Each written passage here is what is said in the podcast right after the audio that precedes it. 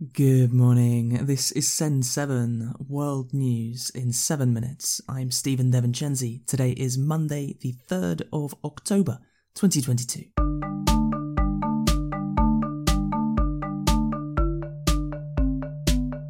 Starting in the Americas today, Brazil has voted in general elections, which some analysts are calling the most important since the end of the military dictatorship in 1985.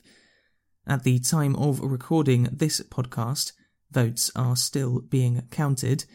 However, former President Lula da Silva is expected to beat current President Jair Bolsonaro in the presidential race. Lula is a left wing politician who has promised to help the poorest people in Brazil and defend minorities. Bolsonaro is a right wing politician who says that Lula will destabilize Brazil's economy, and Bolsonaro also says that he is fighting against what he calls gender ideology of the left. If neither of these candidates receive 50% of votes, then there will be a second round on the 30th of October. In the United States, at least 77 people have been killed because of Hurricane Ian. Ian is one of the strongest storms to ever hit the United States and caused extreme damage in Florida and North Carolina. Asia. In Indonesia, a stampede at a football stadium has killed at least 125 people and injured hundreds more. After a match finished on Saturday night, fans ran onto the pitch and police used tear gas on them. After that, thousands of people tried to run out of the stadium at the same time, causing a stampede. This is believed to be the worst disaster at a football match in the world for over 50 years. Indonesian President Joko Widodo has ordered football matches to stop until an investigation has finished and said that around 650 US dollars will be given to the families of each victim. In Iran, protests are continuing against the government. Protests started three weeks ago after a young woman was killed by Iran's religious police in the Kurdistan region. However, the demonstrations have spread to all parts of Iran and are demanding the end of the Islamic Republic of Iran, which is generally considered a totalitarian dictatorship. Iran has also used drones and missiles to attack places in Iraq's Kurdistan region over the last week. Iran has said that it is hitting places used by Kurdish terrorists However, Iraqi Kurdistan officials say that civilians have been killed. Africa. Burkina Faso has had its second coup d'etat this year. In January, the military removed President Roch Kabore and installed military leader Paul Henri Damiba as president. This weekend, a part of the army removed Damiba and installed Captain Ibrahim Traore as president.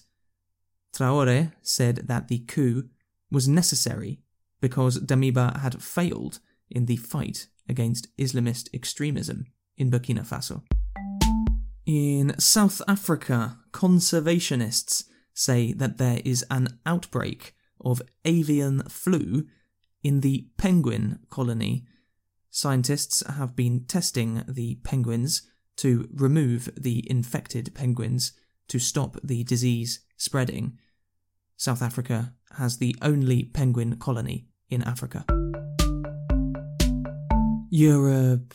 In Ukraine, the Ukrainian army has recaptured the city of Liman, which Russia had occupied since May. Liman is in the Donetsk region, which Russian President Vladimir Putin declared on Friday is now a part of Russia. The capture of Liman is considered significant because Russia was using Liman as a transport station to supply its soldiers in other parts of Ukraine.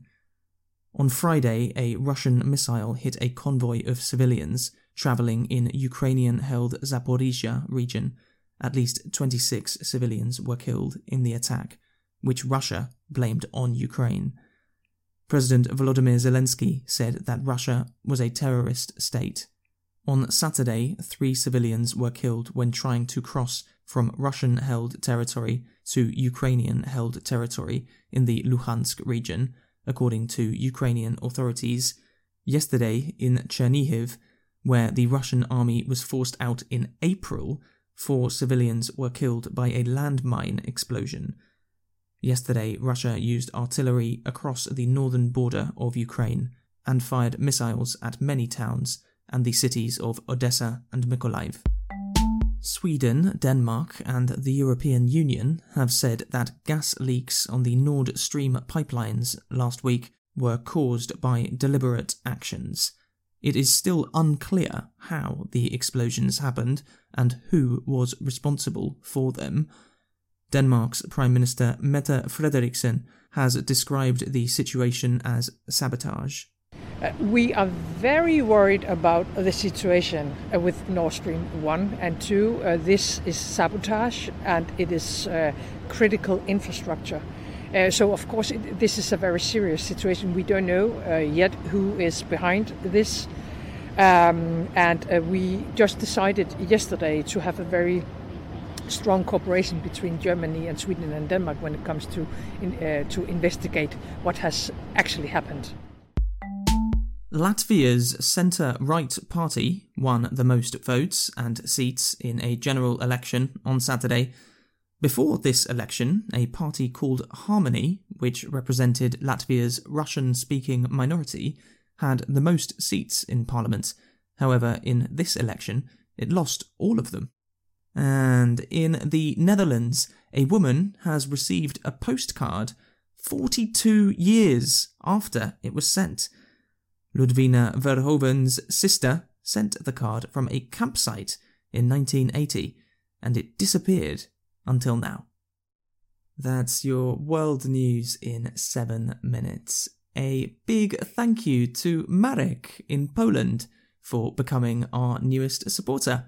If you find this podcast valuable, please help to support us at send7.org slash support. Supporters can also read the transcripts of every episode. I'm Stephen Devincenzi. Tomorrow you will be with Namitha Raghunath. Have a great day.